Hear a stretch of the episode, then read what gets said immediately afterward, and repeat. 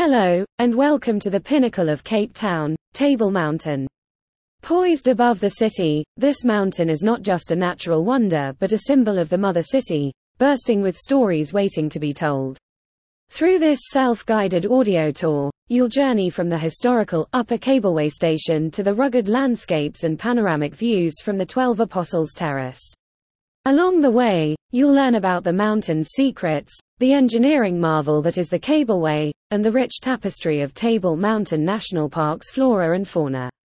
Your trek starts at the impressive Upper Cableway Station, where you'll meet the devoted team behind the operation and begin to uncover the mountain's closely held secrets. As you walk, you'll encounter lookouts offering breathtaking city and sea vistas, trails that echo with the legends of past inhabitants, and the rich diversity of FYNBOS unique to this region. Your final destination, the Twelve Apostles Terrace, is a place of serene beauty, where you can absorb the full extent of Table Mountain's splendor.